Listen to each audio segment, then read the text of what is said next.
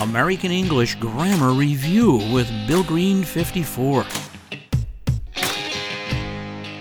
Here are a few more phrasal verbs that are used very commonly every day. How about the phrasal verb make up? Make up. Make up is a noun. My wife put her makeup on.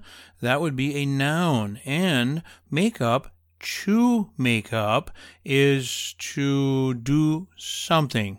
In this case, to make up your face. To put her makeup, to put someone's makeup on means to put makeup on her face. We also use the phrasal verb make up to repay or redo something.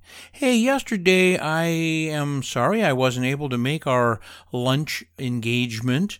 I'd like to make up for that by buying you lunch today. So that would be another way to use the phrasal verb make up. What about to create a story?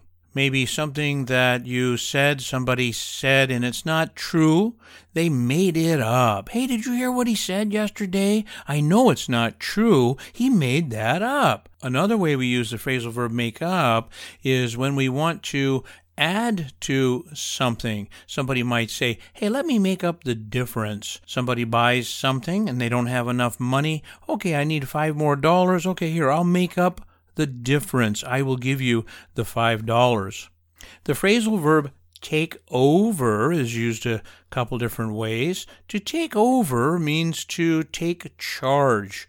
Here is the new owner of our company. They have just taken over management. He has, she has, they have taken over management of the company. It might be for a manager who simply takes charge of something. Hey, you're going to take over that division now. You're going to be the new director of that division for our company.